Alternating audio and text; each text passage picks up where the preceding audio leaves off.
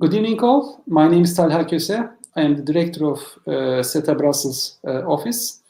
So, uh, welcome to our uh, panel. Uh, tonight, we're going to discuss uh, overall developments in 2020 in terms of foreign policy, especially Turkish foreign policy, and we will try to reflect on the coming, upcoming year. So, what may be the uh, significant issues, possibilities for 2021.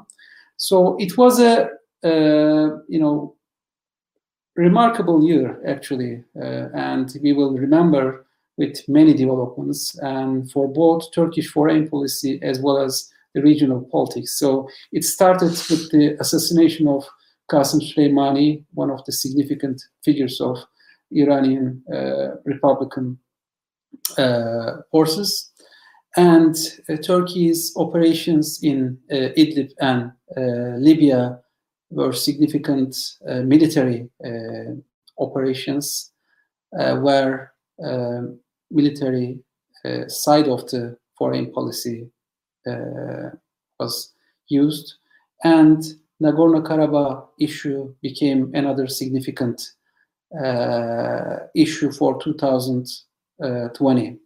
So in addition to those military operations and tensions, we had uh, Turkey had some tensions in the Eastern Mediterranean with uh, Athens, uh, Paris.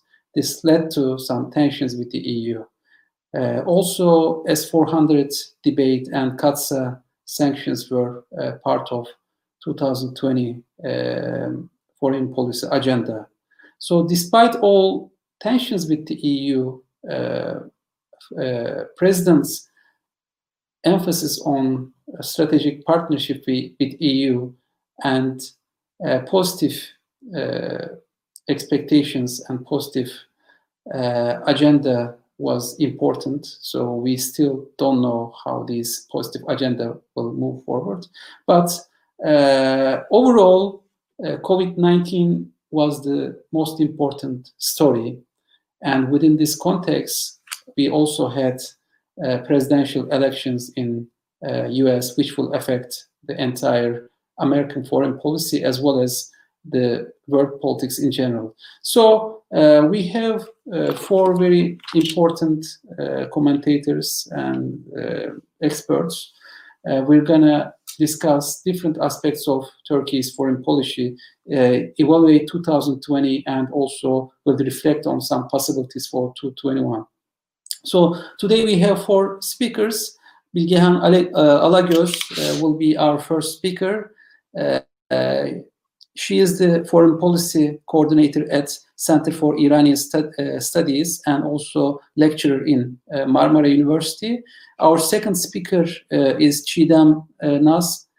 Uh, she's the Economic Development Foundation and at the same time a professor at Yıldız Technical University. Uh, Kılıç, uh, Kılıç is the research director at uh, SETA Washington office and he is also a professor at uh, Pennsylvania State uh, University and our final commentator and speaker is Vishne Korkmaz from uh, Nişantaşı University. So we will start with the Middle East with uh, Bilgehan, then move forward with uh, the Europe with uh, Çiğdem uh. Uh, will talk about uh, American uh, politics and uh, elections, and Vishne will comment on uh, China and Russia. So uh, we will start with uh, Bilgehan. Floor is yours. Thank you, Talha, for having me. It's a great pleasure to be uh, with all these distinguished speakers. Actually, 2020 was a hard year for all of the world, but for Iran, it was a little bit harder. As you mentioned, the year started with the targeted killing of uh, Qasem Soleimani, and the year ended with the assassination of uh, Fakhrizadeh. These two people uh, were uh, very key uh, people uh, for the Iran's strategy in the Middle East because uh, Soleimani was the symbol of Iran's uh, axis of resistance policy, and Fakhrizadeh was the symbol of Iran's nuclear program. So uh, I hope 2021 will be a prosperous year, but it is uh, Uh, very clear that it's going to be a, a, year in which we will discuss uh, Iran's uh, relations with the international community, especially with the uh, upcoming US administration. and also, Turkish foreign policy will be under this influence because Turkey is an ally with the United States and also Turkey is a neighboring country with Iran. Uh, so the uh, probable diplomacy between Iran and the United States will also have direct implications uh, on Turkish foreign policy. I would like to draw your attention to the possible Biden administration policies towards Iran.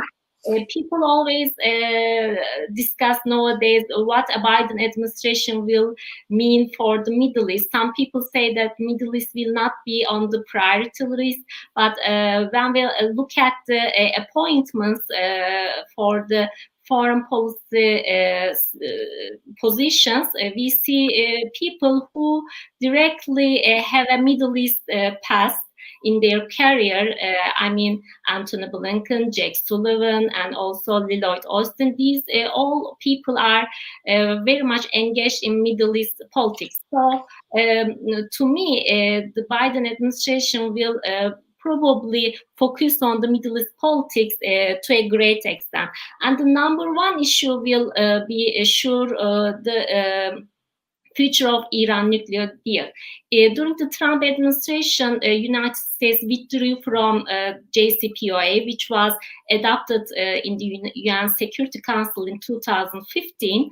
Uh, and after all, United States started maximum pressure policy, and Iran got affected to a great extent, but uh, on the other hand, Iran didn't give up uh, its uh, main policies. I mean, Iran still continued to be, pursue its nuclear program, and also Iran didn't um, limit its presence in Iraq, Syria, Lebanon, or Yemen. So uh, the main focus will be still uh, the uh, general Middle East balance of power, and Turkey will try to find uh, create its own place in this uh, system. Uh, for Turkey, Iran is a, a very uh, important uh, neighbor. Uh, starting from 2017, Turkey and Iran are cooperating with each other in terms of security. following the visit of Iran's chief of staff, Mohammad Bagheri, Turkey and Iran started cooperation in Iraq, in Syria, and uh, the struggle against PKK became uh, uh, the number one issue between the two countries. And uh, when we look at uh, Biden's approach uh, to Syria and Iraq, there seems some unclear um, positions because uh, it is still not clear whether United States will um, increase the military capacity or not, or, or, also in Syria whether there is gonna be a continue to, uh, towards arming uh, YPG uh, or there is gonna be another approach uh, in Syria. So. Um, from Turkish point of view, the uh, dialogue between Iran and uh, United States, I mean, the nuclear discussions are always supported. but on the other hand, for Syria, Turkey has its own policy. So for Turkey, um, PKK and its all affiliations, whether the name is YPG or SDF, all, all are uh, main uh, security concerns, and Turkey will um, do any um, operation uh, if there is any need, whether there is any stance or uh, support. And uh, also to get along with uh, Russia, uh, Turkey and Iran are cooperating with each other as part of Astana process. So in 2021, uh, we will uh, probably uh, see a continuity in this process. I'd like to once again turn back to the nuclear issue because. Um, this is uh, gonna be a main issue which will have direct implications in the Middle East. Uh, there are uh, some, uh, especially the Persian Gulf Arab countries, are very hesitant about Uh, any nuclear deal because uh, during the Trump uh, administration, uh, most of these states were very pleased about uh, with the Trump's decisions. recently, James Jeffrey, who is the special representative for Syria, had an interview and he drew attention to the fact that Obama administration was full of mistakes and most of these Middle Eastern countries are pleased with Trump's uh, decision. So uh, I um, assume that uh, there is uh, gonna be a resistance uh, in uh, these in this part of geography, and also Israel is very hesitant about probable uh, nuclear uh, agreement. Uh, and um, at this point, Turkey's position will be very critical because all these actors, the regional actors, will try to um, have closer relations with Turkey uh, in order to balance uh, Iran's increasing uh, power in the region.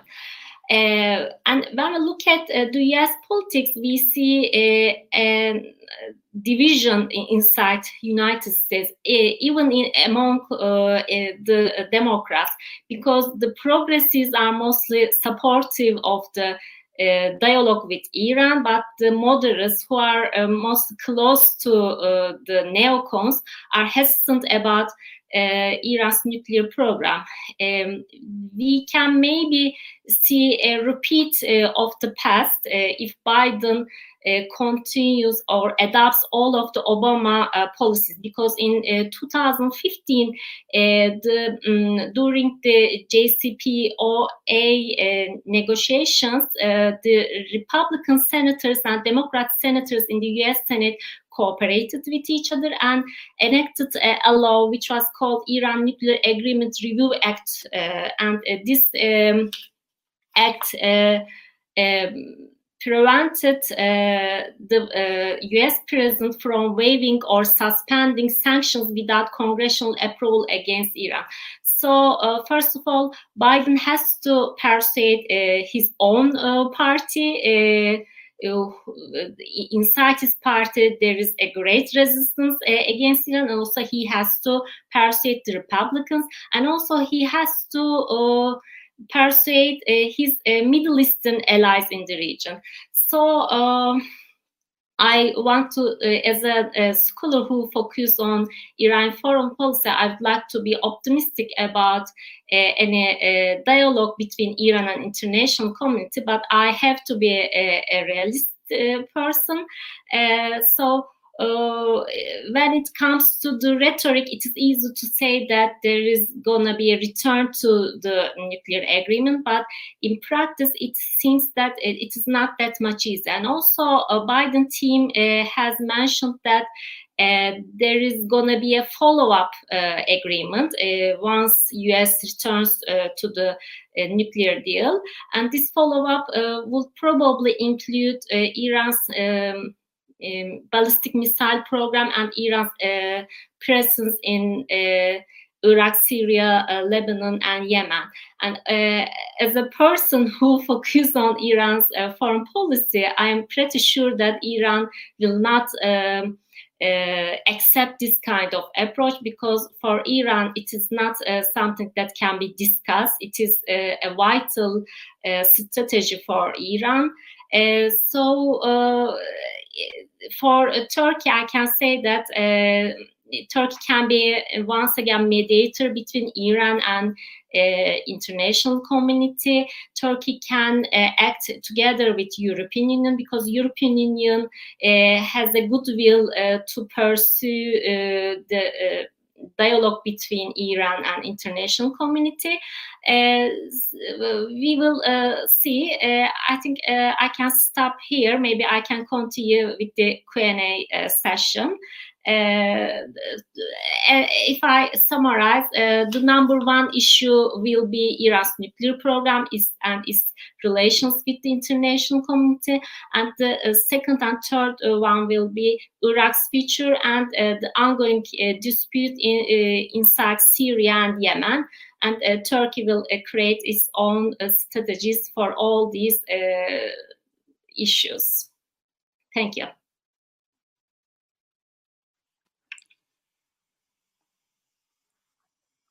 Thank you, Bilgehan. So uh, I think we'll have uh, more questions in Q&A section and we'll have more opportunities to explore uh, Turkish-Iranian relations. So uh, now we'll switch to our second speaker, uh, Çiğdem Hanım. Uh, Thank you. Uh, thank you very much also for inviting me. Um, I will uh, speak about, as uh, you have mentioned at the beginning, about Turkey and EU relations. Uh, what are our expectations. Uh, as um, Bilgehan uh, has already started, 2020 has been quite a tough year in every sense of the word, and also in Turkey relations as well. We have seen mostly um, what we may call as intransigence in the relations and also uh, a continuing stalemate in Turkey's accession process. So um, Turkey, uh, within the eyes of the European Union, had quite an indeterminate status, although uh, it continued to be a candidate country. Uh, it was also defined as a rival as a threat uh, by uh, some of the EU member states. So there was, I think, quite a dilemma in terms of how the EU treated Turkey and what kind of policies actually um, it wanted to implement towards Turkey. On the part of Turkey, of course, um, uh, as the government uh, has uh, suggested, uh, our membership goal persisted. Uh, the EU remained as a strategic goal. However, uh, the expectations of uh, the EU uh, regarding reforms in Turkey in areas such as democracy, human rights, rule of law, independence of the judiciary uh, were not really carried out at a satisfactory level. So, this sort of um, expectations and capability gap continued, we can say. Uh, of course, in addition to the political aspects of the relationship, we also had uh, several uh, issues and problems in especially foreign policy areas. Uh, first and of course foremost, the Eastern Mediterranean uh, became an area uh, where uh, the EU, especially some of the member states of the EU and Turkey's interests clashed. So we we began to see a geopolitical uh, sort of um, gap or shift in this region. Turkey, I think, mostly felt that it was sidelined, uh, especially uh, with regard to the establishment of some fora, such as the Eastern Gas uh, Forum, uh, due to also its problems with some of the countries uh, in this, such as Egypt. Uh, Turkey um, did not take part, and also maybe the other countries in this process uh, ignored uh, the fact that Turkey also had legitimate interest in the region, uh, had also, um, I mean, Mediterranean regarding the Mediterranean had maritime zone expectations, and also, of course, they also maybe um, underestimated uh, the impact that uh, disagreements over the Cyprus issue, over um, maritime zones delimitation, or the Aegean, uh, how much uh, of a problem uh, these issues could cause.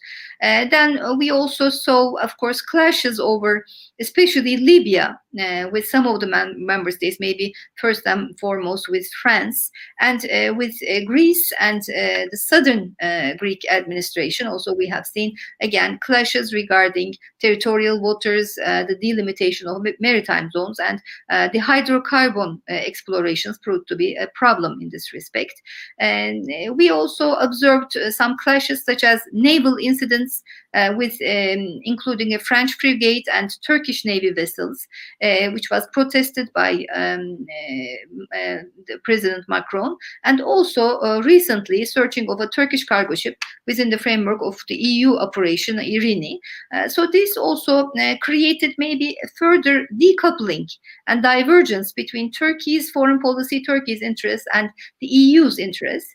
And we have seen that uh, the EU uh, maybe uh, as a um, Um, as a requirement of uh, solidarity among member states also uh, wholeheartedly supported uh, the Greek and Greek Cypriot positions, both with regard to Eastern Mediterranean and also the Aegean. so um, this lack of um, agreement on these major issues created a further divergence, we can say. And also, uh, on the part of the EU, I think um, what was a very important question regarding relations with Turkey was um, what kind of a policy to implement. Would it be a policy of carrots or a policy of sticks? Would it be sanctions or would it be further engagement? And uh, I, I mean, coming from a civil society organization, uh, in addition to my academic status, I know that several civil society organizations from Turkey also. Um, in their communication with different uh, officials uh, of the European Union, mostly focused on engagement between Turkey and the European Union, the need for engagement. However, we have seen that and none of the processes, um, uh, neither the accession process nor other, uh, let's say, uh, potential areas of cooperation, such as customs union modernization or visa liberalization, could not really be implemented. Uh, so we have seen a certain stalemate in addition to the uh, intransigence in especially foreign policy issues. As you have mentioned uh, in the uh, at the start of the webinar, uh, in uh, October, the European Council um, offered a positive political agenda to Turkey, uh, which included uh, some uh, areas of further cooperation, um, like customs union modernization, um, people to people contacts, trade facilitation, uh, refugee uh, cooperation, and also high level dialogues. So it did not really have uh, any sort of mention about uh, the membership perspective. However, uh, especially uh, maybe the most important part, part uh, regarding uh, this positive agenda uh, was about the customs union modernization. However, this positive political agenda offer was made conditional upon a change in Turkey's approach to the Eastern Mediterranean question, especially ending of its activities, the exploration activities in Eastern Mediterranean, which uh, was not really acceptable, uh, as uh, was also seen in a declaration by the Ministry of Foreign Affairs. Uh, for, on the part of Turkey, this issue was mostly seen as an issue of sovereignty and defense of legitimate rights of Turkey. However, uh, the EU mostly presented this issue as a violation of the sovereignty of its own member states and also uh, a violation of international law. So it proved to be a very and difficult issue uh, because the uh, positions of the parties differed, were uh, opposed to each other. And we have seen that especially countries such as um, Greece, uh, France, Austria also um, uh, favored uh, further sanctions uh, towards Turkey. We also know that previously some sanctions have already been implemented towards Turkey, but especially in the December European Council, there were expectations that harsher sanctions would be adopted. However, we have seen that um, in the December European Council, the majority of the member states, especially I think Germany, also um, advocated um, for a delay of the discussion of uh, Turkey relations, especially to the March um, European Council. And until then, uh, it was said uh, that uh, the offer of a positive agenda was still on the table, that uh, this could still be implemented. And uh, there was also another idea of convening a multilateral conference on Eastern Mediterranean, and the High Representative for Foreign and Security um, Policy uh, Joseph Borrell was also given the task of making the necessary preparations. So, um, uh, on the part of EU, maybe some more uh, um, measures that could uh, trigger um, a rapprochement, let's say, between Turkey and the EU uh, was still on the table. However, on the part of the uh, of Turkey, um, this offer was not really seen under that light as, as, a rapprochement, but further imposition of conditions upon Turkey. So this um, proved to be a very difficult issue, and um, we see that um, Turkey uh, being accused of delinquency, violation of international laws, also created maybe a further um, uh, estrangement uh, from the European Union. However, still uh, we have seen, at least at the discourse level, that uh, the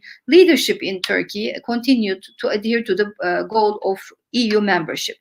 So, looking to the um, next uh, steps of the uh, relations, especially what we can accept, uh, expect from 2021, um, maybe we have to take some factors into account. So, what is changing? Let's say, what kind of um, variables are changing, which may impact on the relationship in the uh, coming year?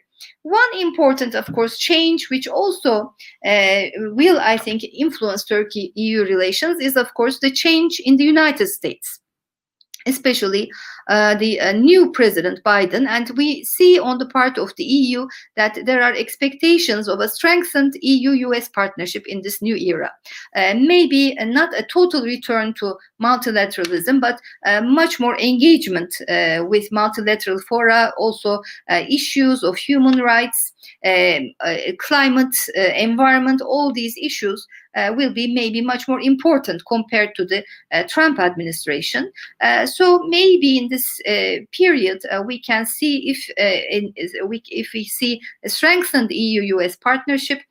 also, this partnership could include um, Turkey and policies towards Turkey. So we can say that maybe um, some pressure will be applied on Turkey regarding a rapprochement with the West, with the United States and um, the European Union. This may also come, of course course, in the form of sanctions in order to, again, um, direct Turkey in a certain direction. So uh, this may create a change uh, in our relations with the West, in Turkey's relations with the West, uh, and it may need uh, also rekindle a reform process in Turkey uh, with regard to especially these political criteria. Second important issue uh, we can say is Brexit, because now Brexit is finally over and we are now uh, with a new um, sort of agreement between the United Kingdom and the European Union, uh, which will be the basis of the future relationship.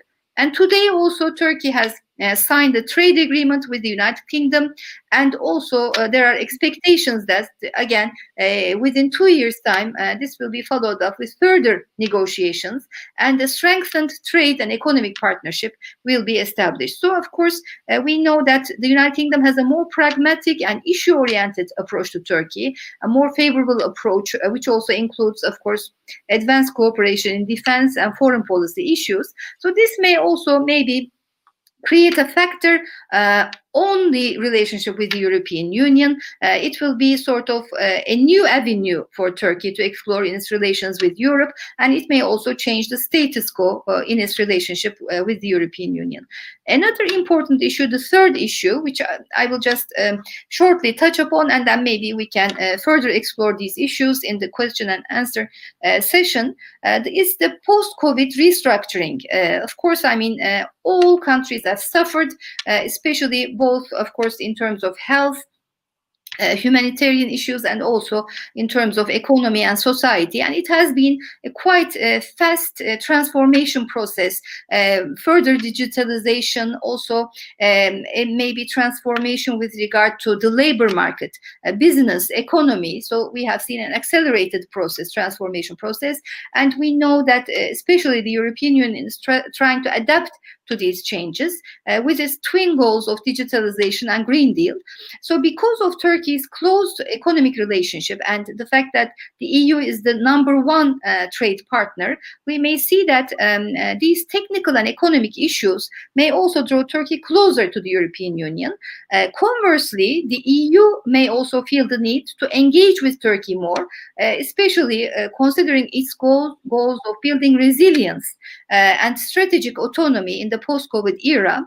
so Turkey, as an industrial power, as a as a country that has adapted uh, to the EU market due to the customs union, we can see an advancing economic integration, which may also uh, hopefully spill over to the political field because of this urgency of the transformative impact of this new agenda, post-COVID agenda. And the fourth issue is the Future of Europe conference. Uh, so uh, we have expected this Future of Europe conference to start um, in uh, 2020, but it was postponed.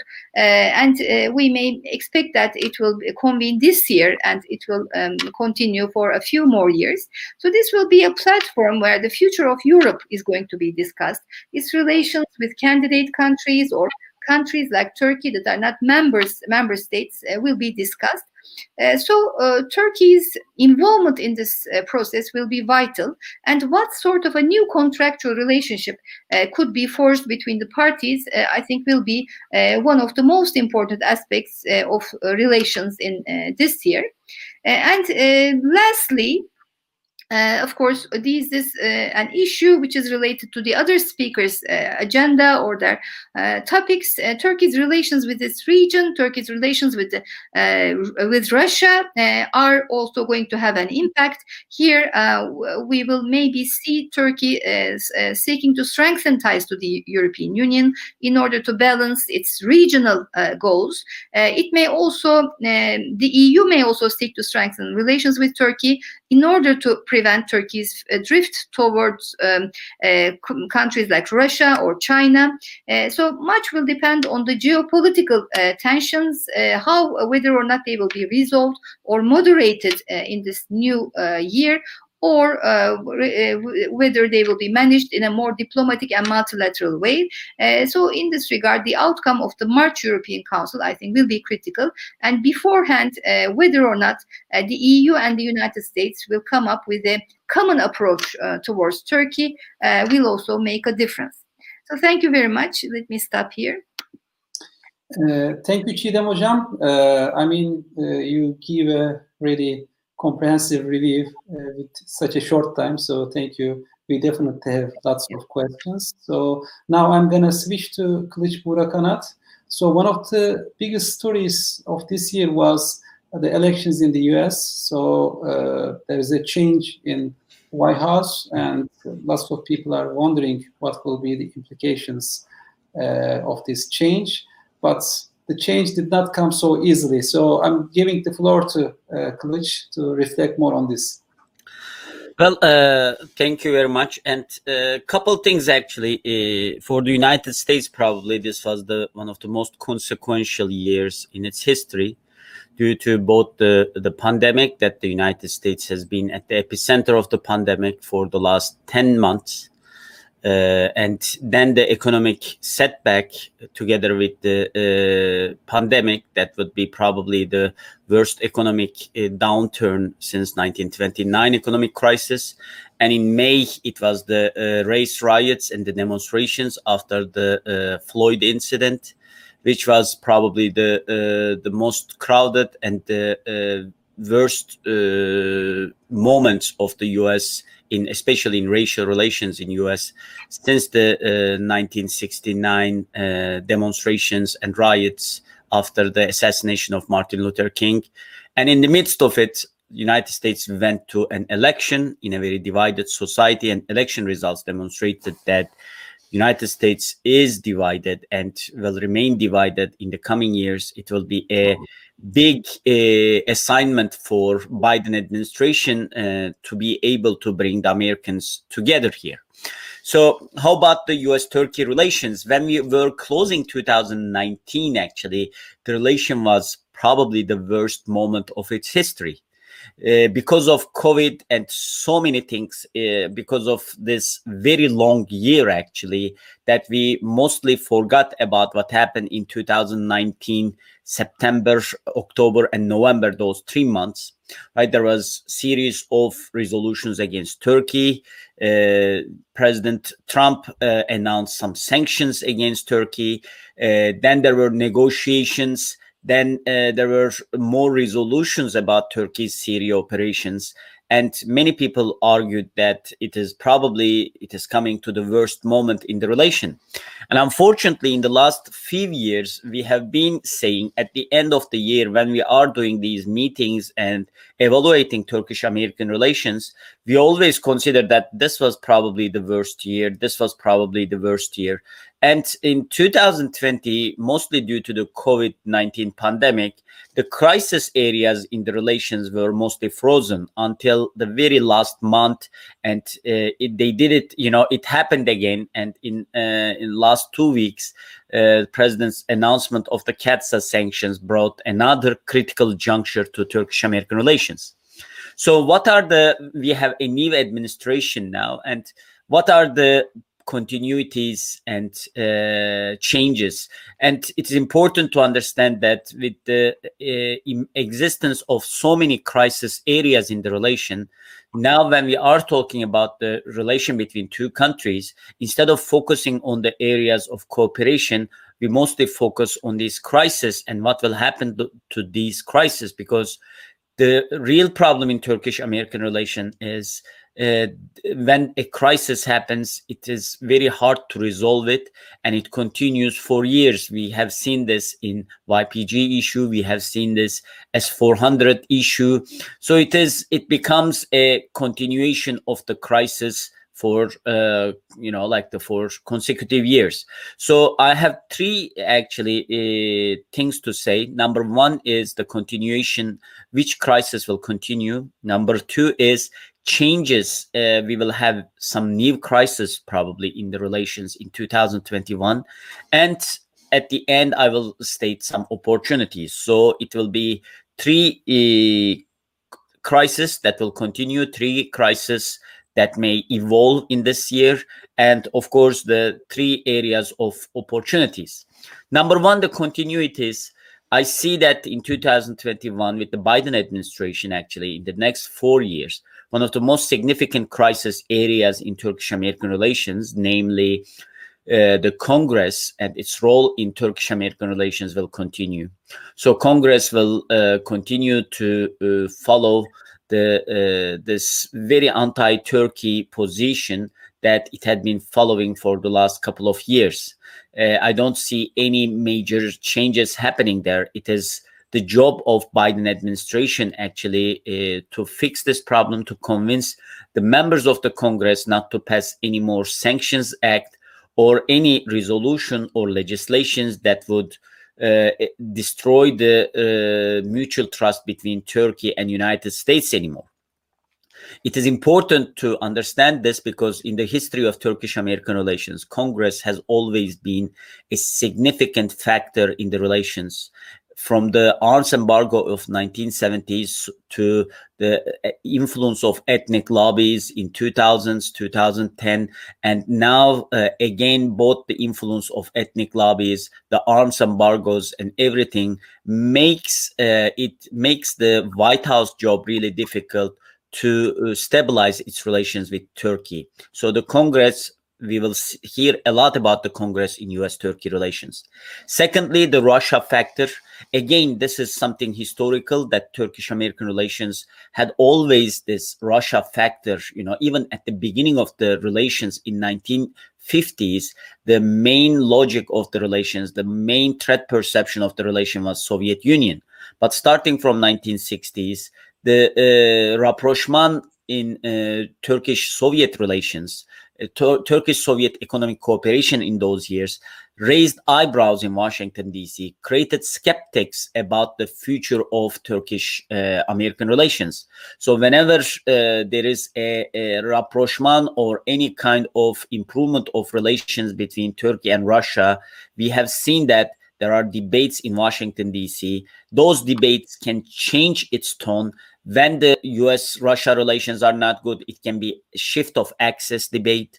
If US, if Turkey is turning away from the West, if Turkey is turning towards Russia, etc. When US and Russia relations are more stable, it becomes uh, less, uh, in terms of rhetoric, it will be less confrontationless, but it will still have some kind of question mark, some kind of skepticism about this. So due to S-400s, uh, and probable you know like the uh, probable uh, cooperation with russia in syria if it happens continuation of astana process at least will create some kind of tension between turkey us relations especially given the fact that biden uh, himself considered russia as the most significant national security threat to united states Secondly, the uh, thirdly, the public opinion. So, in addition to Congress and Russia factor, public opinion will continue to be a factor in the relations. It is usually stated, you know, in media uh, that the, uh, it is mostly the anti-Americanism in Turkey is underlined, but the anti-Turkey attitude among the foreign policy elite in Washington D.C. is a significant issue, and we have seen this in uh, last year actually when Turkey launched its Syria operations. We have seen that the foreign policy elite in Washington D.C. somehow consider uh, the uh, you know Turkey's operation in Syria it against the U.S. interest. There were claims that Turkey may commit genocide in Kurdish uh, to Kurdish population in these areas, and these people were uh, the people who are former. Some of them were former foreign policy makers those who know the region well. So this is mostly instead of uh, concern about a genocide or any kind of uh, Turkey's uh, action in the region, seems more of an anti-Turkey attitude among these experts and former foreign policymakers. And unfortunately, this will continue, and the anti-American attitude in Turkey will continue as well due to mostly right now about the U.S. assistance to YPG and uh, the embargo, the sanctions that U.S. adopted towards Turkey. So these these are the this will continue. Most of these crises were there actually when Biden was vice president uh, four years ago. So it was the the Congress role of the Congress was there. Russia factor was there. Astana process started in late 2016 actually. But even before that, there was skepticism about uh, Erdogan Putin summits. Each and every time they met, there were question marks. There were statements of concerns among uh, uh, by some officials, and public opinion was there as well. So these three will continue to exist. So uh, since uh, Biden left, there are three more things uh, that may uh, that evolved actually. Number one is Eastern Mediterranean crisis, and again, uh, the relations between Turkey and United States, especially in terms of Congress, in terms of public opinion, get uh, so much actually intricate that the Eastern Mediterranean become a more complex issue. Instead of being an initiative of the executive office, now we have a bill in the Congress which was enacted last year actually energy and security partnership uh, act in eastern mediterranean.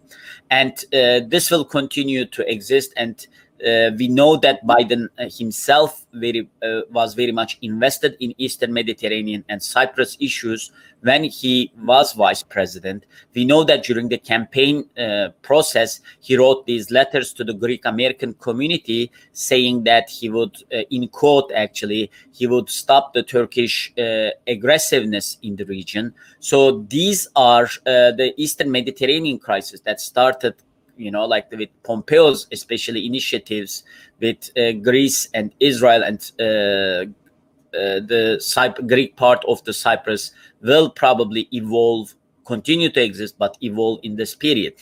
The second one is YPG issue, one of the uh, probably the uh, weakest point in Turkish-American relations. Probably the uh, it led to one of the worst uh, crisis of mutual trust in the relations. The YPG issue evolved slightly since Biden left the White House.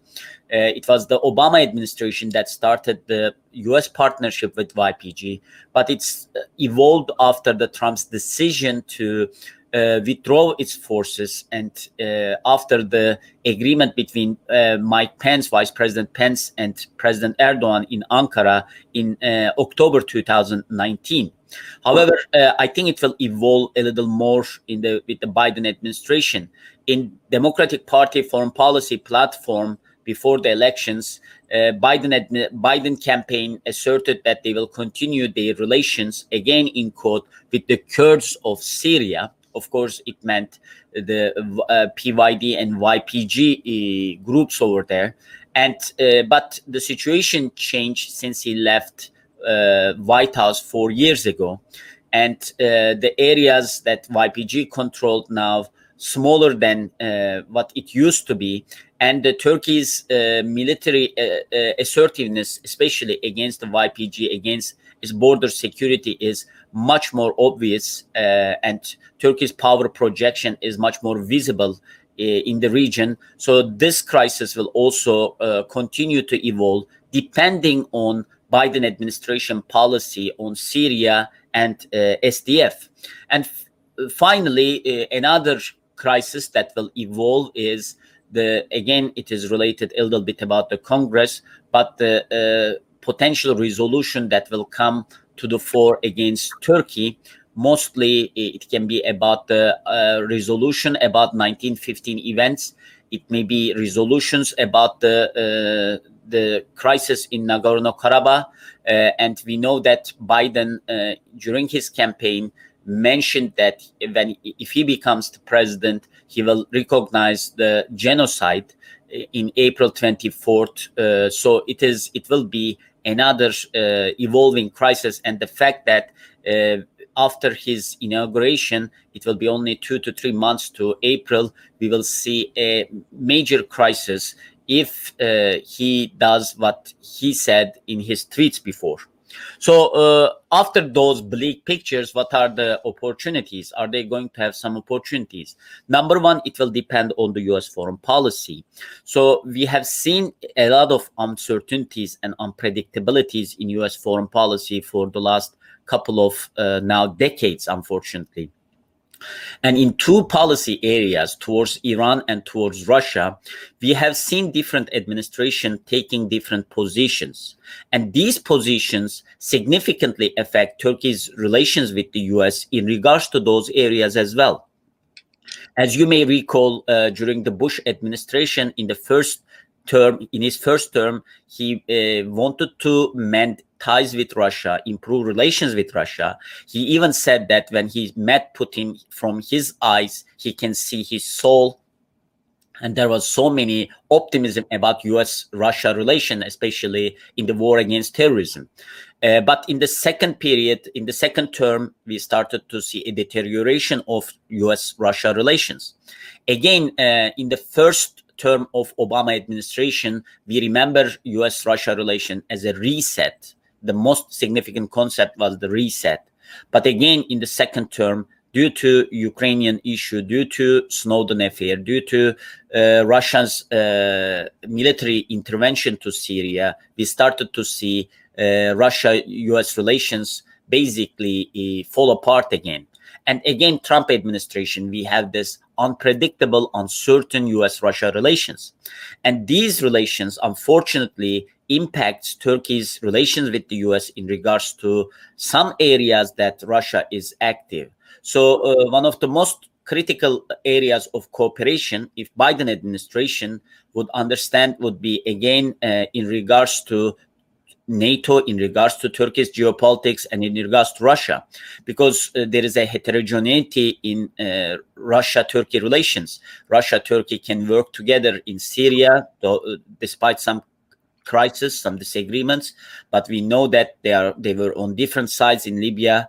They do not agree on Ukraine. They are totally on different sides on Ukraine. So we will see what will be Biden administration policy towards Russia, towards those crises in Libya, in Ukraine, and if there would be any uh, meaningful uh, policy with a strategy, a long-term strategic perspective, that can be a potential area of cooperation both in Libya and in Black Sea uh, between Turkey, uh, Turkey, U.S. Relations. Another thing is that we have to mention is uh, the relations are now i think there is both sides are uh, there is a fatigue on in, in in terms of the crisis. The relation has been a crisis driven relations for the last probably 10 years now especially after the beginning of the syria crisis.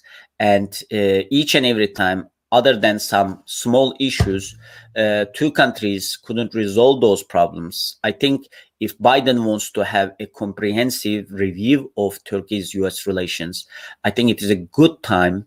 Uh, these crises can be opportunities since the uh, expectations are right now very low, since uh, both countries had been uh, fatigued with these crises, I think in the next uh, couple of years would be a good opportunity to review all of these areas, including Libya, Syria, Nagorno-Karabakh, geopolitical issues, YPG issue, and to come up with a package, a, a, what we can call a grand bargain, because we have seen that uh, the presence of a crisis area at the end of the day poison the other areas as well because of the uh, decreasing um, trust between two countries. So i think it is it would be it would give an opportunity for biden administration and turkish government to come up with a grand bargain to resolve to get all of these problems together and try to resolve them. Thank you very much uh, thank you, Kılıç. So, as we see, there are too many issues, uh, items some of them have been uh, long term postponed. So it will be very difficult for anyone in Washington and in Ankara to address all these issues. So we'll see. We're hoping that this will be a turning point in the positive direction. We don't expect resolution, but I think this may this will be a, a significant year in terms of all these expectations. So thank you, Kılıç. We'll have lots of questions to you as well. So our uh, final uh, speaker will be uh, Vişne uh, Professor Vişne Korkmaz. So we today there was an important um, meeting uh, between Turkish and Russian foreign ministers, and also increasing relations with China. So there's the mm-hmm. ship of the uh, vaccine. So China and uh, Russia are increasingly becoming important elements of Turkish foreign policy and also the public debate. So, uh, Professor Korkmaz will reflect uh, our relations with these two important countries. Thank you, Talha. Uh, I want to start with Turkish-Russian relations and then uh, we'll continue with the other aspects without repeating the uh, major points that other commentators established already, because all these relations actually in the same geopolitical scene actually are linking uh, together. Um, in terms of Russian-Turkish relations, we know that there are certain traditional cooperation areas, and usually we um, use the concept of or the uh, framework of interdependency to describe these uh, cooperation schemes uh, emerge from these uh, uh, from the relations between two uh, capitals in these cooperation areas. And since the um, uh, normalization of relations between Russia and Turkey after the jet incident, uh, we can observe uh, a kind of transformation in this interdependency from more asymmetrical one to more symmetrical one. Uh, this implies that, of course, Ankara has increasing um, has increased its bargaining power vis-a-vis Russia uh, in terms of this picture, I think uh, nothing ch uh, changed in 2020. Um, if we need to summarize very quickly uh, in terms of economic relations, yes, if you remember uh, once uh, President Erdogan and President Putin put the set the uh, target of bilateral uh, trade volumes to 100 billion dollar uh, trade volume and uh, like in China, in Chinese case, we uh, observed similar kind of uh, trade target. Uh, of course, because of the pandemics, because of the restrained um, uh, economic uh, energy demand, restrained economic relations in terms of tourism, etc., etc. Uh, this kind of value uh, actually was not achieved by two countries. But despite of this fact, despite of pandemic and the difficult economic conditions in on global uh, um, wise, um, they uh, keep they kept their uh, almost symmetrical interdependence alive. Um, at the beginning of 2020, I think in January, Turkstream uh, natural gas pipeline uh, was has been inaugurated. Um, it uh, was very important project for both Russia and Turkey. Um, it's uh, actually uh, stretched to the neighboring countries like uh, Greece, Bulgaria, North Macedonia, etc. And it uh, the uh, natural gas is transported uh, to these countries. This means uh, that uh, this means uh, a lot for Russia because this means actually Russian access, Russian gas access to European markets. Um, it is it is also an important project for Turkey because it represented that Turkey continue her um, plans in terms of energy diversification uh, strategy. Uh, also, uh, beyond this, we know that in very recently in uh, December uh, or uh, November, Bulgaria announced that she ha- has completed the onshore extension of this pipeline under Balkan Stream uh, under the name of Balkan Stream. So at the end, Turkey may use all this framework of cooperation uh, in the future when she uh, will decide to uh, enter the market with its own resources. Uh, also, uh, uh, at the end, this project definitely strengthens Turkish bargaining hand uh, in terms of long-term contracts with uh, Russia uh, in uh, their energy trade. Uh, we know that um, the uh, duration of long-term energy contracts, gas contracts uh, with Russia uh, will be ended in near future. And as a positive sign, uh, for the first time in history, Gazprom export uh, during the last month, I think, um, concluded the spot uh, sales uh, to Turkish markets.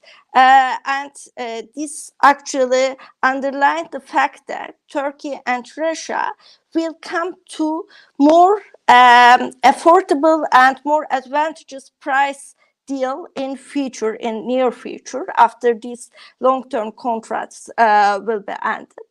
Um, the another topic uh, in the traditional cooperation areas between Russia and Turkey uh, is usually um, uh, uh, pointing out S400 issue. S400 issue, of course, is not just an, an economic issue, and definitely it was not an easy decision for Turkey. but at the end, in 2000 2020, uh, final shipments of S400 uh, components were completed and Turkey uh, tested uh, S400s uh, in October. Uh, in September to, 2020, another development occurred in another strategically important traditional area of cooperations. Uh, I mean, um, Akkuyu nuclear power plant. Uh, uh, second unit of Akkuyu nuclear power plant was um, completed, and in November, Ankara. Um, uh, granted construction construction license for the third unit of uh, uh, NPP, uh, Akkuyu NPP. So all this means that even uh, uh, under the conditions of coronavirus impact, uh, both parties continue to continue to cooperate in these strategically important areas, and they actually go forward in their cooperation. Uh, so uh, uh, we can, I think we can uh, read the recent um, mutual prize uh, voiced by Putin and Erdogan uh, within this framework, within this picture. both leaders actually defined uh, each other as reliable partners and reliable leaders. So it uh, actually underlined the, uh, how this uh, how the cooperation pattern emerged from these traditional uh, cooperation areas for Ankara and Moscow. then we should ask uh, an important question. What about geopolitics? How these smooth, reliable relations in these traditional cooperation areas uh, create an impact on uh, geopolitics or uh, uh, uh, transform the geopolitical relations between Ankara and Moscow to a smooth, reliable one. first of all, we should say that um, uh, they have not so smooth relations in terms of geopolitics because both actors uh, develop their own uh, anti-access area denial capabilities uh, almost in the same geography ranged from Caspian Basin to North Africa. So uh, uh, in, in these terms, they emerge not just partners, but also rivals. Uh, however, despite of this fact, however, they can end the dispute or the uh, disagreements or the conflict of interests um, among themselves with cooperation if they see a greater strategic benefit embedded in the cooperation. Uh, this benefit can be uh, in form of balance against uh, unwanted developments or against other rivals or uh, something like that. So in form of balance of power, or it can uh, be in form of filling the vacuum uh, or strengthening the strategic foothold vis-a-vis the uh, other actors um, active or engaged in the uh, geopolitical rivalry or competition. Uh, so, uh, according to me, uh, there is a cold blood geopolitical realities behind the Moscow uh, relations rather than ideological, ideational uh, convergences or, uh, as uh, usually cited, the shift of axis. Um, uh, indeed, uh, Turkey and Russia keep their differences and disagreement points in number of issues like future of Syria, uh, future of Libya, uh, Crimean issue, etc., etc. Please remember, uh, in the first half of 2020, we continued to talk about the delicate balance between uh, uh, the delicate balance in Syria, especially in Idlib. Uh, we know that regime, because of regime attacks and because of uh, uh, violation of Sochi agreement, Sochi deal, um, uh, the situation in the ground threatened Turkey and Turkish forces there. Uh, and uh, many scholars and observers asked the question whether Russia wanted to test the limits of Turkey on the ground. Uh, nevertheless, in March, uh, Putin and Erdogan met in Moscow and they uh, established a new statu quo in uh, uh, Idlib, and this statu quo, more or less, um, was functioning throughout 2020. Uh, Ankara started to redesign and replace its uh, own deployments and observation points uh, there. it could be a Russian test. Uh, it could be uh, a Russian attempt to strengthen regime, uh, regime's position in Syria. It could be a manipulation uh, by others because they want to see a deepening rift between Moscow and Ankara, definitely. But uh, at the end, it uh, it is not surprising for us to observe that Russia um, is not so willing to uh, give uh, uh, more maneuvering space to Ankara in uh, the uh, geopolitical sphere, where Moscow also tried to acquire or strengthen her own area, her own control areas, let's say. Uh, during 2020, Russia tested Ankara's determination and uh, Ankara's capabilities uh, by different instruments, by using regime, by using uh, regime uh, YPG contact in uh, Ayn Issa, in Kamışlı, uh, in Idlib, uh, etc.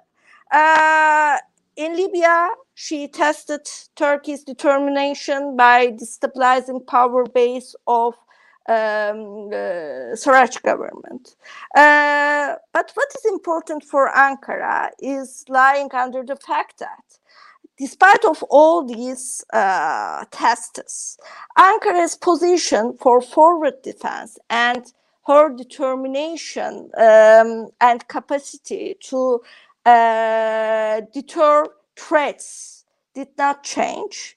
Just contrary, maybe it, it is told, it was written that Turkey's position and posture in Syria, Libya, and uh, in Eastern Mediterranean generally uh, has been consolidated.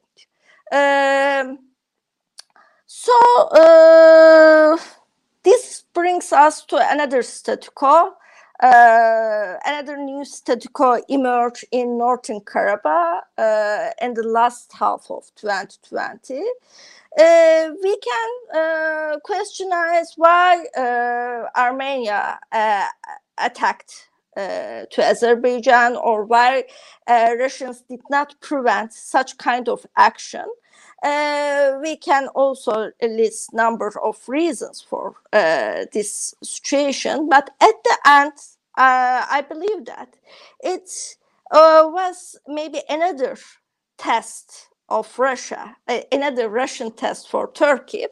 Uh, but uh, after observing that Turkey was so ready to act on very timely basis by using the strategic opportunity uh, to uh, provide support to Azerbaijan, uh, then Russia amended its uh, strategy and became open to give certain concessions to Baku and Ankara in South Caucasus.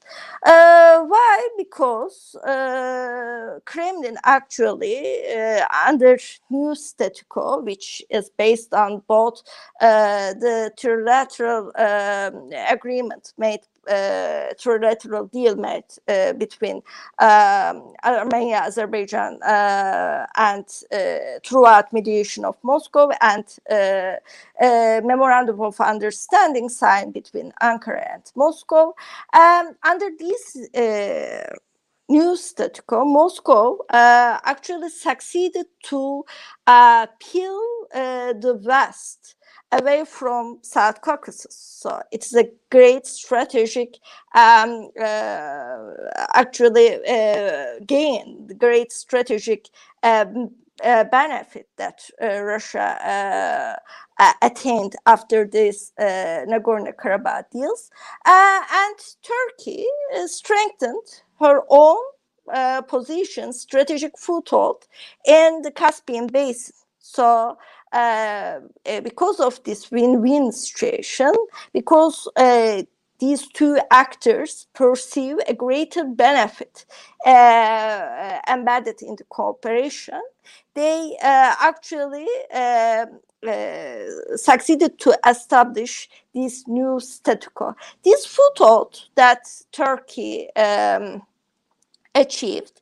Uh, in uh, South Caucasus, together with her deepening relations with Ukraine, can be evolved as a balance uh, against Russia or can uh, uh, be evolved in more institutionalized multilateral cooperation scheme, which uh, is also voiced by Erdogan under the three six party uh, Uh, cooperation uh, scheme uh, like um, formation to sum up, in 2020, in terms of geopolitical issues, Ankara and Russia continue to have what I call two T's and two C's in their relations. They tested each other, they talk with each other, they cooperate when they see greater strategic geopolitical benefit uh, embedded in the cooperation,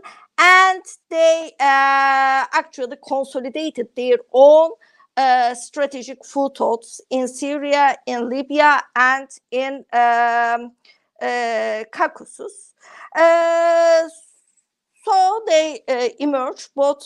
Uh, uh, they they ended 2020 as both partners and rivals, and uh, what's important uh, is that Turkey has now more diversified and balanced relations with Russia, and also uh, uh Turkey and Russia uh, have a kind of uh, cooperation pattern in between each other, and I think that in 2021 this cooperation pattern continues to exist and Turkey continue to have more diversified relations with not only Russia but also China because diversification, balance of power and strategic autonomy are the three issues underlined by Turkish foreign policy makers, elites, and also supported by public opinion. I stop there to have uh, time for the questions. Thank you for this opportunity. Uh, thank you, Vişne. So, uh, yes, I mean, it was a really uh, very tense years, I mean, uh, for Turkish-Russian relations. So, Libya, Syria, Idlib, and Nagorno-Karabakh was tested. So, fortunately, uh, the relations survived those three major issues. Uh, so I will start from the, the, questions from the reverse order. so as we know, there is already a pressure on Russia on Ukraine and Belarus, so the ongoing uh-huh. protest uh, Belarus, and uh, uh President-elect uh, Biden will uh, probably focus on some of the issues. So, how do you think the pressure on Ukraine and Belarus may affect Russia's relations with Turkey?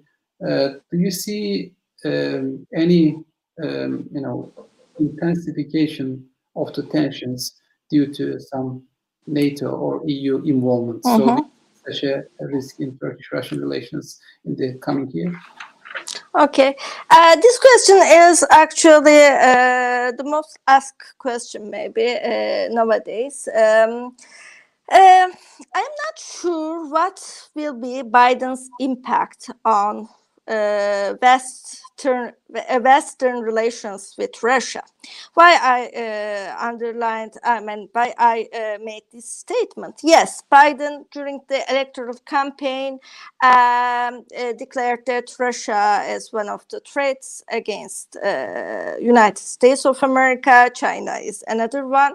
So yes, uh, he underlined that Russia, Biden administration will have tendency to see Russia as threat, as challenge. Uh, and uh, also we know that Biden administration or Biden uh, during uh, we know uh, his um, uh, speeches in electoral campaign he underlined all these liberal values like democracy human rights free elections etc as liberalization of markets etc etc so of course, he uh, his team, his foreign policy team, can use all these aspects uh, to make to strengthen pressure against uh, Russia.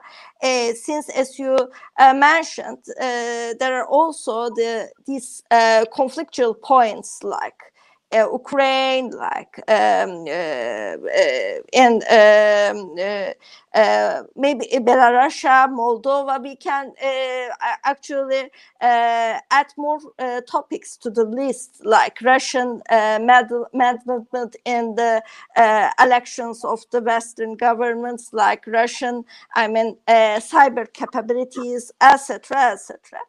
Uh, but related to Russian main instrument to um, change, to shape the geopolitical scene in the European neighborhood, which is the main scene of the transatlantic relations. Uh, as we know, uh, Russian uh, A2AD capabilities, Russian area control capabilities, and Russia, by using different instruments already closed certain areas like Crimea, like certain areas in Syria from the access of uh, their rivals. And uh, I, I am not sure what Biden administration can do about this capability. I mean, peeling Russia from these areas um, needs uh, real enforcement measures and mechanisms and these enforcement mechanisms and measures carry the risk of direct confrontation with Russia. So uh, I think Biden administration, uh, of course, depending on its Chinese policy, how uh, he prioritizes China and Russian threats, we don't know. We we we uh, cannot be sure about this. But depending on Chi his Chinese policy, he uh, can use on rhetorical level some pressure issues uh, at the face of uh, Russia. But apart from that, uh, I'm not sure whether he can really risk direct confrontation with Moscow.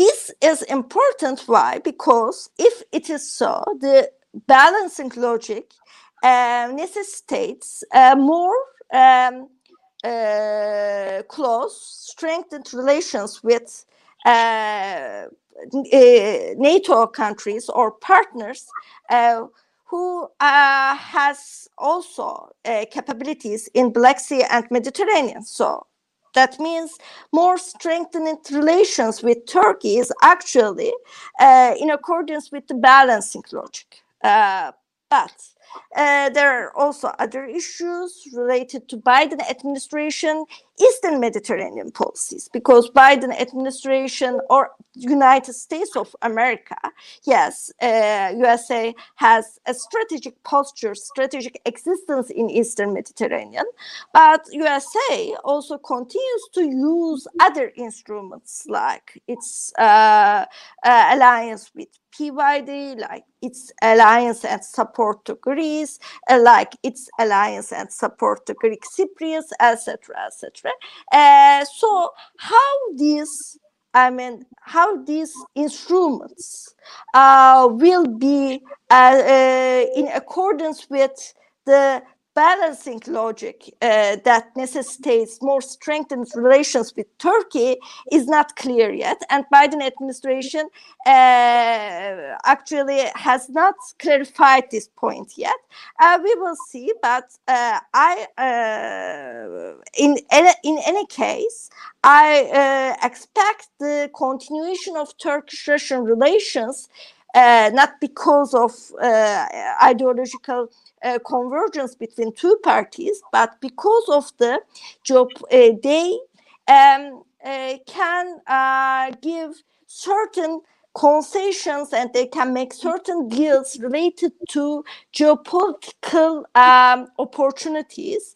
Uh, they used to do this, and uh, without uh, a, a, unified and inclusive Western uh, uh, approach to Russia, including, I mean, uh, inclusive to for Turkey, Western approach these uh, the div- divisions uh, in the western world uh, will uh, definitely create certain kind of vacuums in both black sea and eastern mediterranean and these vacuums uh, will create opportunities geopolitical opportunities as well as risks for moscow and turkey and moscow and turkey will choose to use these opportunities and uh, and they cooperate to deter certain risks.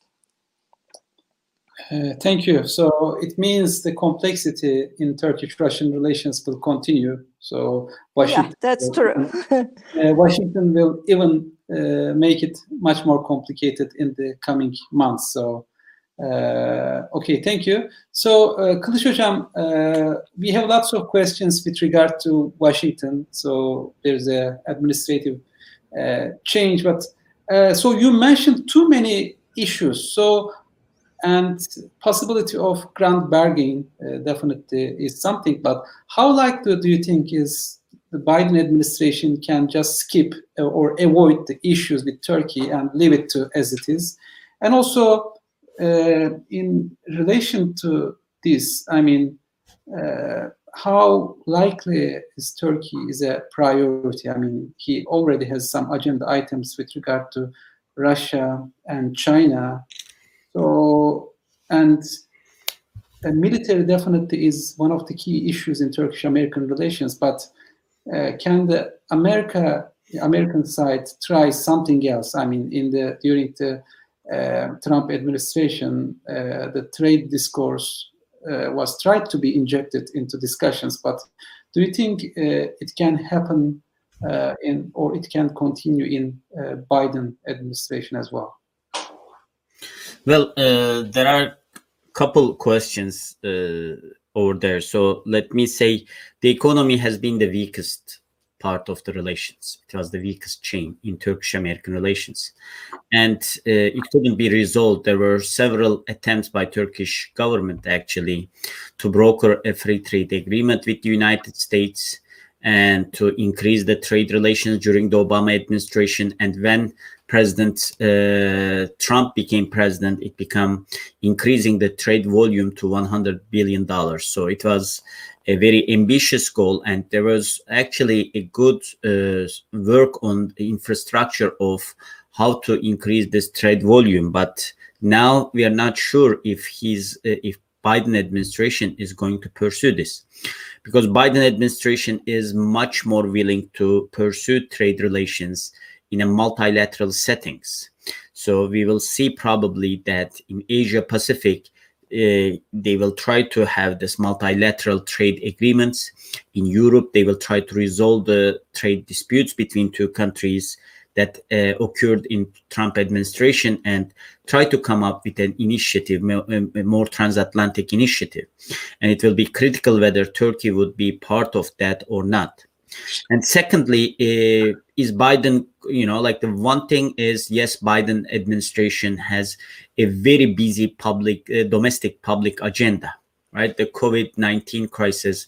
We already now uh, projected, many people are projecting that the first six months of the uh, 2021, we will continue to discuss and we will continue to deal with the COVID 19 issue. President Biden, President elect Biden already said that the hardest part is still yet to come for the United States. So uh, until the vaccination and what they called herd immunity is achieved, which they projected to have it by uh, September or October of 2021, we will continue to have these debates and we will continue to have the, the stimulus packages and reviving economy in the United States and of course the race issues. However, the Biden administration is willing to do something different uh, uh, than the Obama administration, and that is they are planning to do the what we call nation building at home, while trying to project U.S. leadership and U.S. power abroad. And this U.S. Uh, power is related to US partnership with its allies. So is Biden going to be invested investing in US foreign policy in the next 6 months? Uh, it looks like it because the way that he appointed key uh, players in foreign policy making, including Secretary of Defense, Secretary of State, and National Security Advisor, you know all three of them biden have been working for years now all three uh, at least the secretary of state and uh, national security advisor known as biden proteges that shows that Biden wants to run the foreign policy and wants to invest in foreign policy. And his previous experiences also demonstrated that he is more comfortable in foreign policy issues, especially given that if the Senate will be continue, uh, continue to be controlled by the Republicans, and if there will be too many legislative hurdles for the reforms that he wants to adopt, I think he is going to invest more on foreign policy in the next couple of uh, years. And uh, the US image abroad, US standing abroad, US cooperation with US allies abroad would be a priority for him, which he mentioned both in his foreign policy platform and uh, which his uh, appointees right now, Secretary of State appointee and National Security Advisor appointee, both mentioned that they will be heavily invested in strengthening US diplomacy abroad. So is Turkey going to be a priority? Yes, there are other issues, including China and uh, Russia. Depending on where you stand in political position, uh, they are considered as rival, they are considered as competitor, they are considered as enemy, whatever you call it they are a significant challenge for US foreign policy. And for the first time since 1992, all of the US institutions, including Pentagon, National Security Council Secretary, uh, uh, the uh, Department of State, uh, State Department, and of course the Congress agree on that. So they will deal with that. However, Turkey is uh, kind of, you know, important for multiple different reasons. Number one, the uh, considering that Biden administration is basically uh, promising to increase the partnership with uh, its allies, increasing cooperation, it will be very important to see what kind of policy they will follow with Turkey, because most of the US allies around the world is following US Turkey relations really closely. What happens in Turkey US relations doesn't stay in Turkey US relations. Most of the US allies are trying to see if US is a reliable ally. If US is uh, sanctioning a NATO partner like Turkey, can that can those kind of sanctions would be adaptable to them as well. So they are following this closely. So to have this relation as is is not sustainable uh, for the US foreign policy. Secondly he gives importance for NATO and Turkey as a NATO member country is a significant partner here especially in the areas that he wants to stabilize eastern mediterranean Middle East, uh, Turkey is a most uh, it is an important actor, actually one of the most significant actors in these conflicts. And actually, Secretary of State Blinken appointee uh, Blinken mentioned that uh, the, for a question about Turkey, he said, "Yes, we have challenges, but whatever we want to do in Middle East and uh, North Africa and Eastern Mediterranean, we see that Turkey is a major player in these areas."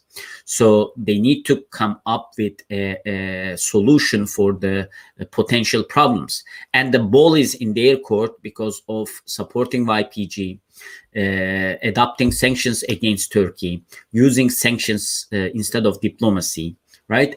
It was mostly unilateral US initiatives. And I think if they want to improve the relations from now on, uh, they have to come up with a plan and to leave Turkey US relation as is, we have seen in multiple different instances, is basically not sustainable. Thank you, Kılıç. Uh, so I will also ask a question to Professor uh, Çiğdem uh, so, I mean, the, the main question, one of the main questions with regard to EU's game plan is how likely uh, are they to reach a post-COVID-19 strategy? And what kind of role do you think will Turkey uh, play at that? I mean, can this issue uh, change EU's position with regard to Turkey in terms of uh, strategic uh, future? And uh, another question is, what kind of positive steps do you think can EU take with regard to its relations with Turkey? We know the possible negative steps, but what you know, what positive steps are likely? Uh, you mentioned some of them. Are how uh, realistic are they? Mm -hmm. Okay, thank you. Um, regarding uh, the post-COVID agenda um, and the future of European integration, um, I think um, uh, Turkey is still an indispensable country for the European Union. Um, I mean, uh, having Turkey as an uh, opponent, um, sort of uh, a rival uh, to Europe, will not be in Europe's interest, I think. Uh, or it will not be in Turkey's interest as well, because there is a need for cooperation um, in this new, let's say, world order. Um, for the European Union, I think one of the most important issues uh, which has emerged is, of course, uh, the diversification of uh, supplies, top supply chains. Uh, this was an issue which emerged with the COVID crisis, especially uh, the high level of dependency on China, especially in such uh, critical goods such as medicine, for example, has attracted attention, and there was a move to uh, diversify and uh, to bring uh, supply chains closer geographically to EU. Uh, so, of course, there are maybe some alternatives. For example, uh, North Africa or the Western Balkans can emerge as alternatives outside of the European Union. However, of course, Turkey has an advantage there because it has already a quite a, a high level of integration uh, with the European Union due to the customs union and also uh, the accession process. There has been, uh, although at a limited level, um, a harmonization of the EU acquis, especially in industry in uh, norms and regulations, and also in competition policy, intellectual property rights, etc. So um, I think uh, when you have such an uh, industrializing economy, uh, which can uh, also be a source of supply for the European Union, it is difficult to, to ignore this and to not to let's say um, try to increase the potential of economic integration with Turkey, hence the modernization of the customs union, I think, uh, maybe uh, on the agenda uh, in this respect. Uh, another, of course, related maybe issue Uh, with regard to um, the EU's uh, need for Turkey or um, uh, why the EU should engage more with Turkey is, of course, that um, the EU is trying to build a resilience also in this new era. but this resilience cannot be only limited to the EU and its member states, but it should be on a wider European scale. and we also can um, see this in the uh, new Green Deal uh, that the EU has um, adopted as a priority uh, for its also circular economy, which has it has adopted as an economic growth strategy. Here, of course, I mean, it will be meaningless that the EU only adopts these climate targets only for itself, but um, especially countries like Turkey that has a high level of trade with the EU should be also encouraged to adapt these climate targets and to um, decrease carbon intensive industries emissions of uh, greenhouse gases. Uh, and uh, in order to do that, of course, Turkey will be maybe under pressure to adapt these new Green Deal targets. But of course, uh, without uh, an engagement with the European Union, for example, uh, without, for example, getting certain funds um, with regard to climate targets from the European Union, also engaging in the process of legislation um, and consulting Turkey and other candidate countries will be a priority, I think. otherwise, it will not be meaningful. So uh, I think uh, this uh, will maybe warrant more and more uh, engagement. Uh, it will necessitate the need for engagement because, um, after all, the European Union uh, is uh, leading in these new targets. Um, uh, this is, as I said, is also economic growth strategy. It is also maybe a way of holding uh, the EU together, especially after Brexit, giving it a new sort of reason for existence, uh, a new reason uh, for, um, uh, for example, engagement between the member states, uh, because in the recent period we have seen some divergences uh, among the member states with the refugee crisis and with the financial crisis. So I think um, this will this may have the potential to revitalize the relationship, and it may also um, rekindle Turkey's EU relations. However, having said that, of course, uh, this creates maybe an opportunity uh, that both sides can uh, avail in the near future. However, there are also obstacles, of course, we shouldn't forget them. And these are quite serious obstacles. And it also uh, may be at the basis related to uh, the worldview of the part uh, the parties, how they see the world, and what kind of a, a place they envisage for the new uh, world order, for the changing world order. So I think um, uh, for the European Union, um, they have certain priorities, especially in uh, the economic field, in the climate field, but in the area of um, foreign policy, security issue, uh, the EU is uh, not really very effective in developing its own policies. So um, then it is very much maybe under the influence of other uh, great powers. On the part of Turkey, of course, we see that Turkey is also trying to um, establish a balance uh, in its relations with the West and also some other po- powers such as Russia or China. So it is uh, trying to create a new avenue for itself and maybe a more independent, a more autonomous path for itself. But of course, it is quite difficult because of the changing uh, balances. Uh, so in uh, in this search for a new um, sort of status, for a new role in the changing international order, of course, um, uh, we cannot be sure about uh, what kind of a direction uh, the two parties will go. Uh, but um, first of all, of course, they have two very important uh, disagreements. Uh, and if they are going to engage in further, uh, let's say, integration or further cooperation, these issues should be resolved or at least managed. Maybe a total resolution of these issues is not likely, but a moderate approach to these issues will be a more multilateral approach. Uh, one of them is, of course, the Eastern Mediterranean and the Cyprus issue, and the very different, uh, very uh, contrasting positions of Turkey and the European Union on these issues, and they have deep roots. So it's not only an issue which has emerged just uh, recently, but they have much deeper roots. So it may be very difficult for the uh, parties. however, maybe a new sort of engagement with regard to the resolution of the Cyprus uh, conflict may emerge uh, and it may at least moderate uh, the disagreement. And also, of course, the other issue is politics, what kind of a regime um, uh, Turkey will have, and will this regime uh, be closer to the Western model or to some of the other models that we had? Uh, will it be a model which will uh, be uh, be based on the a sort of Copenhagen criteria, or will it be more uh, hierarchical, more centralized?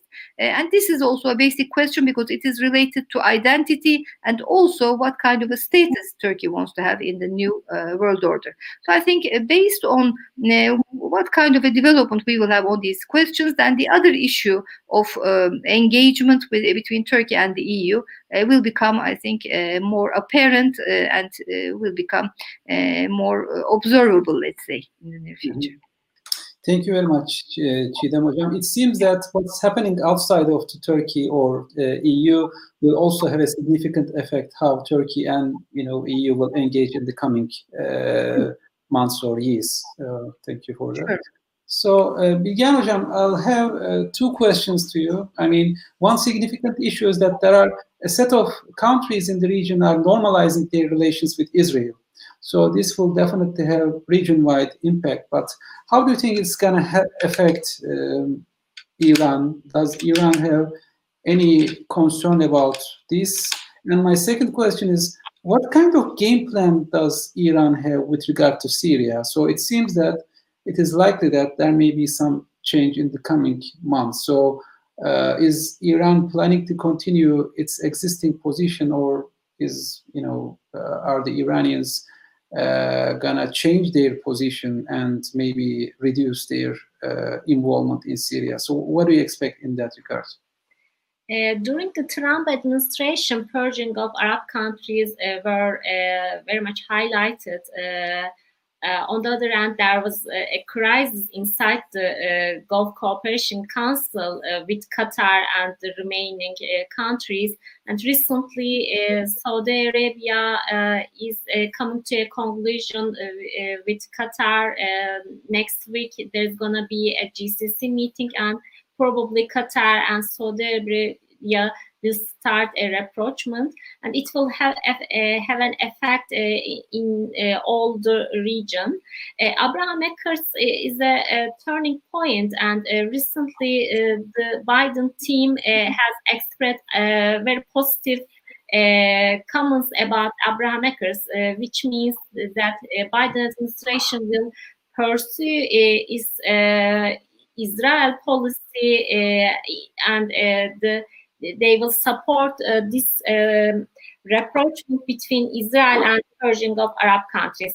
But uh, in uh, Saudi Arabia, there is kind of a resistance. Uh, we cannot get inside um, uh, information from Saudi Arabia, but some statements from the Saudi uh, officials of Saudi Arabia are very noteworthy.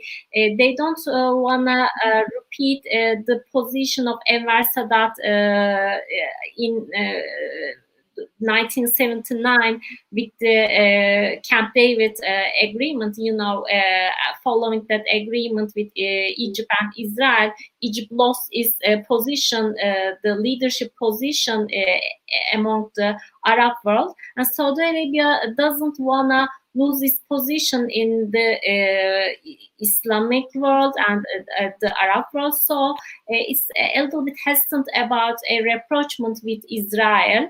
And um, recently, Saudi Arabia is also converting its foreign policy. Uh, the Biden administration uh, influenced uh, all of the region before the inauguration, indeed. Um, actually Iraq will be an area of uh, rivalry between Iran and uh, Saudi Arabia, but uh, this time I don't um, I don't see a, a, a kind of rivalry that we witnessed in 2007. it was a very um, conflict, hard conflict. This time, the rivalry mostly includes the economic sector because Saudi Arabia has just opened a border with Iraq. Uh, since the uh, first Gulf War, it was closed. Uh, so Saudi Arabia wants to have a leverage inside Iraq in, in through the economic terms because Iraq needs the foreign direct investment. And at this point, there is kind of a rivalry between Iran and Saudi Arabia in the geography of Iraq. And uh, here, the Turkey's position is uh, going to be uh, highlighted because Turkey eh, has eh, good relations with eh, most of the uh, Persian Gulf countries, except uh, Emirates uh, and Saudi Arabia. But recently, Turkey and Saudi Arabia are also refreshing their relationship. so, and Turkey is also a strategic partner for GCC and um, this also uh, enables Turkey uh, to uh, be in more dialogue with all these countries. Um, what about Iran? Uh, Iran actually uh, tries to uh, manipulate the problems inside the Persian Gulf. I mean, Iran has recently started a closer relationship with Kuwait. Uh, there has been a visit uh, between Iran and Kuwait. Uh, and uh, also with Qatar, Iran has good relations.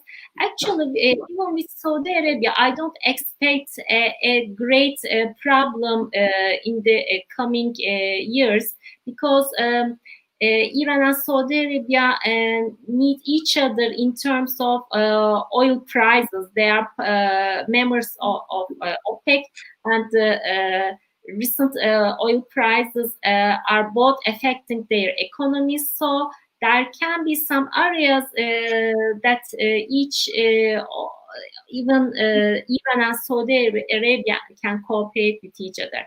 Uh, from the perspective of Israel, the situation is uh, more complicated. Uh, Trump enabled a, a great uh, geography uh, for uh, Israel.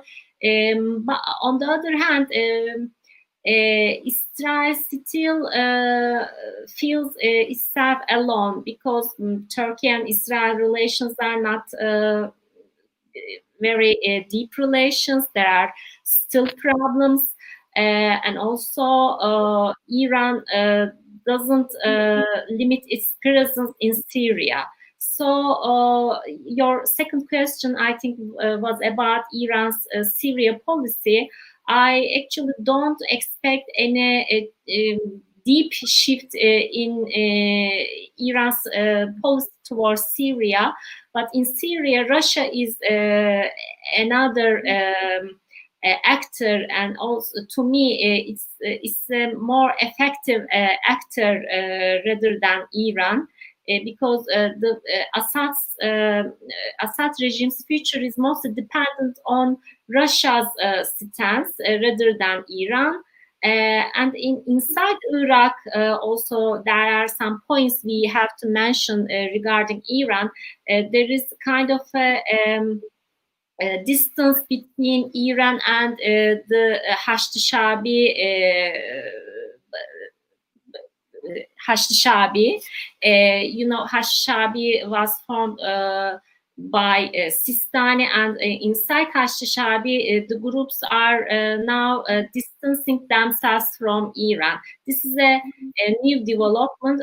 so, inside Iraq, maybe Iran will try to um, improve its influence uh, through these uh, proxies, but uh, the character of proxies are changing, and Iran will probably still continue its Iraq and Syria policy in order to manipulate U.S. foreign policy and also U.S. position uh, regarding Iran's nuclear program because uh, it is going to be an instrument for the um, pre-negotiations, Iran wouldn't uh, want to lose this uh, advantage uh, against United States. So in the upcoming year, we will discuss all these issues. thank you very much, Bilgehan. Uh, so I think uh, we came to the end of our panel. So unfortunately, we couldn't touch uh, significant places like Africa, uh, East Asia. So there are lots of agenda items in those continents. So unfortunately, uh, our time is limited. Uh, but it seems that there will be a, a, very busy foreign policy agenda for Turkey and two significant events. So Biden presidency and post-COVID-19 normalization will affect uh, Turkey's relations in all these areas. So it it seems that two, two events will have significant impact. Other than that, I mean, we Turkish foreign policy will continue to be very active in 2021. So I would like to thank uh, our panelists, uh, Bilgehan Alagöz, uh, Çiğdem, Nas Kılıçkanat, uh, and uh, Vişne Korkmaz. So please continue to follow uh, our events at uh, SETA Brussels. Uh, we will continue to uh, bring uh, experts uh, from different uh, fields. And I would like to thank uh, our audience uh, as well. Thank you. Good night.